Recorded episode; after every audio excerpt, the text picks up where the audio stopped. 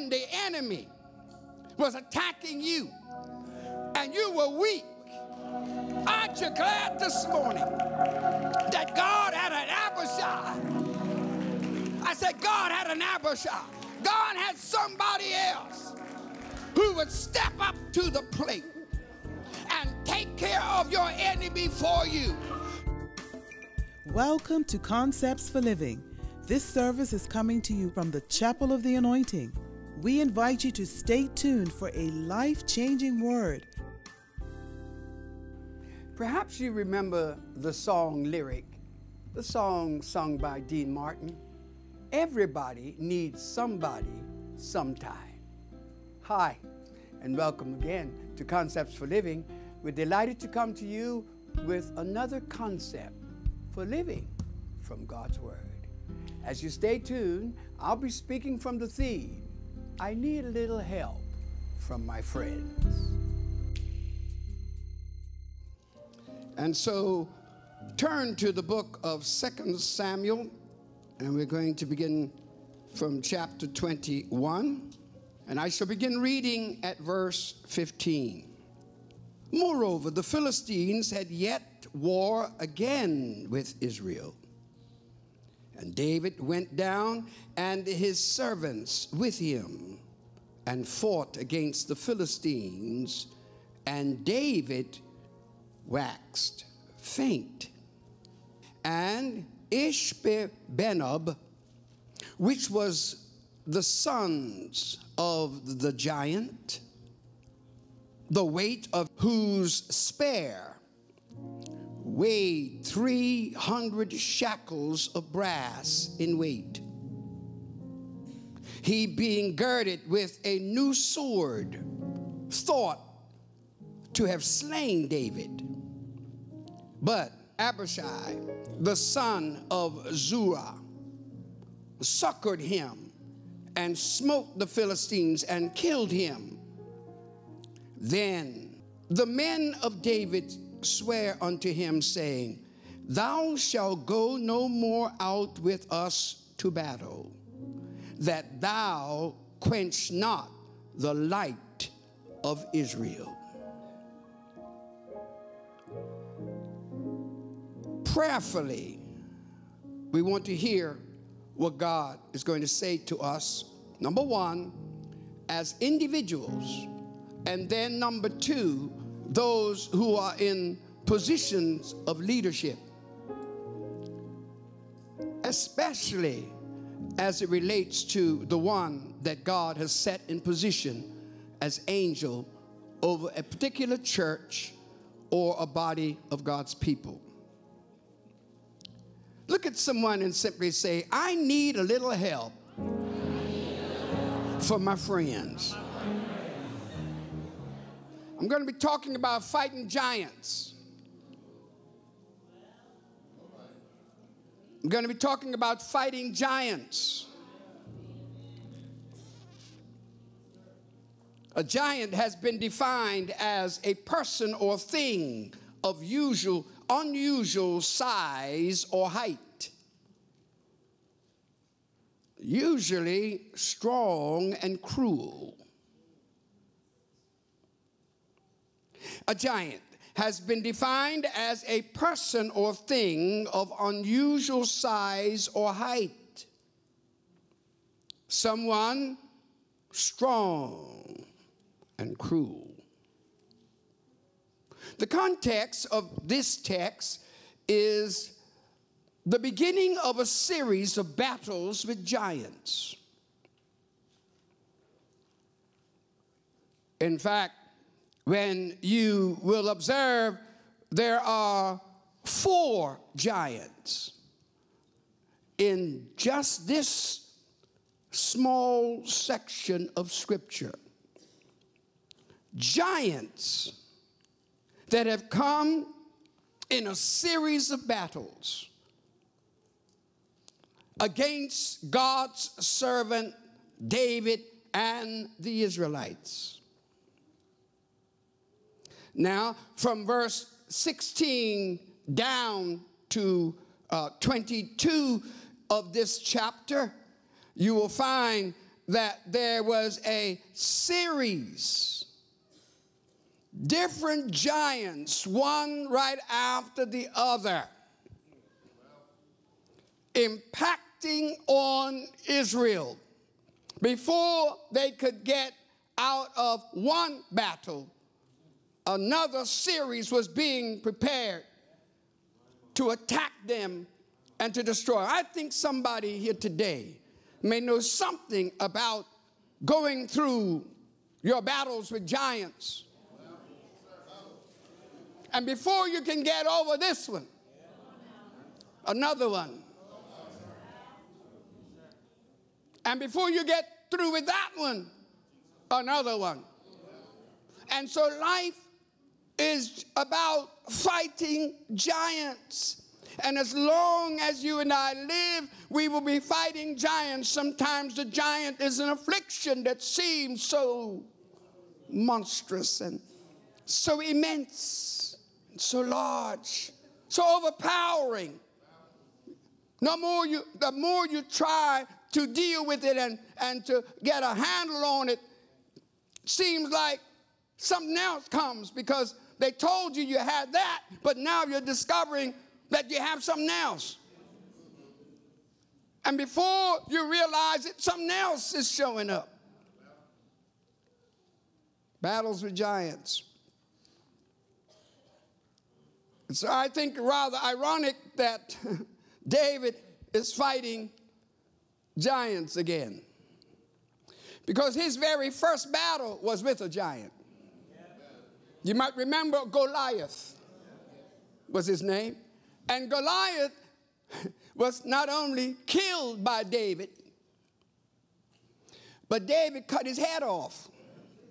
Now, I mean, if you feel as though you have made a completion of something, you cut his head off. So you don't expect to be dealing with anything like that again. Am I right? The truth of the matter is that, in spite of cutting it off, in spite of putting there a period, it seems like a comma goes there. Because before you can get over that real good, here come another giant. Oh, I'm going to release this today because some people have not realized that as long as you live, you'll be fighting giants of one size or another, giants of one kind of another, spiritual giants, social giants, all kinds of giants in every kind, even economic giants, where your bills are bigger than your amount to pay. You know I'm right. And so we have to be prepared for fighting giants. As always, we have three points for this message. One, the danger. Two, the decision. And three, the deliverance. The danger, the decision, the deliverance. Stay tuned you'll be further blessed. What I'm really trying to say is that before we get our little selves together and say, I'm going up against that enemy, I'm going to deal with that enemy, you better know you got the strength. But just in case you are weak and exhausted, don't you think it's worthy of praise? That we got somebody who can take care of my business for me because I'm a part of the fellowship. Because that's what Abishai was all about.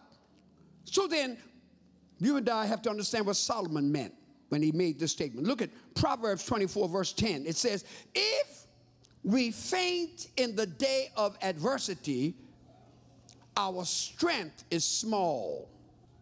Stop blaming Brother Banana and Sister Peach for your failures. When you fall, it is of your own weakness. Paul puts it another way. He says, lust.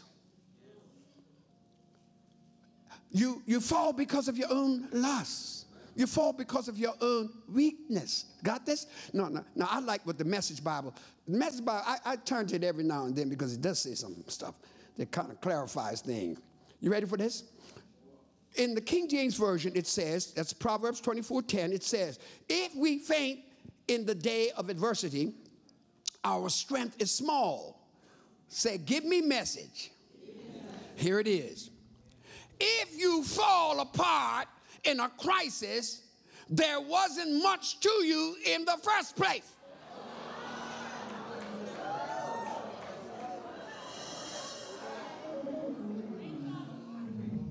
Tell somebody, bring it. You got to bring it. You got to bring it. You got to come with something.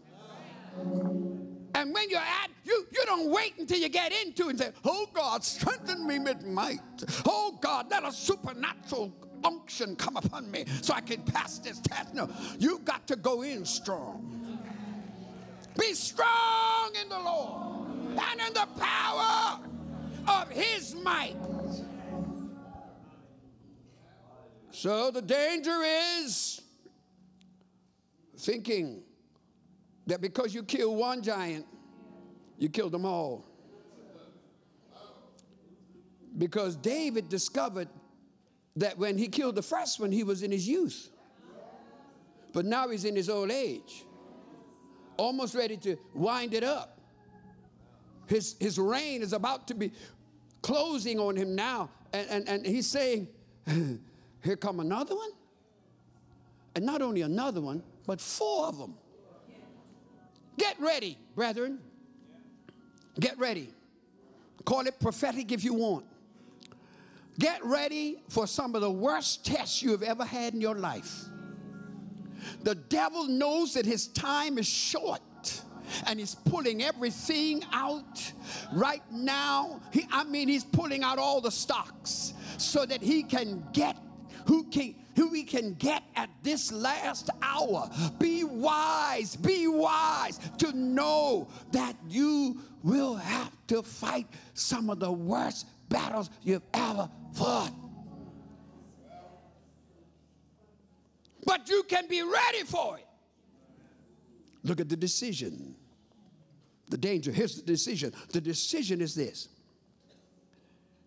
uh, someone made this statement, and I think it's very wise. It says, A Christian should never go to battle alone. Hence the value of fellowship. A Christian should never go to battle alone. Hence the value of fellowship. There's something about knowing I'm not the only one. That's what Paul said when, meant when he said, he said, uh, uh, you know, when, when, when you're going through great trial, remember that the same thing your brethren that are in the world are going through. You are not the only one. You are not the only one.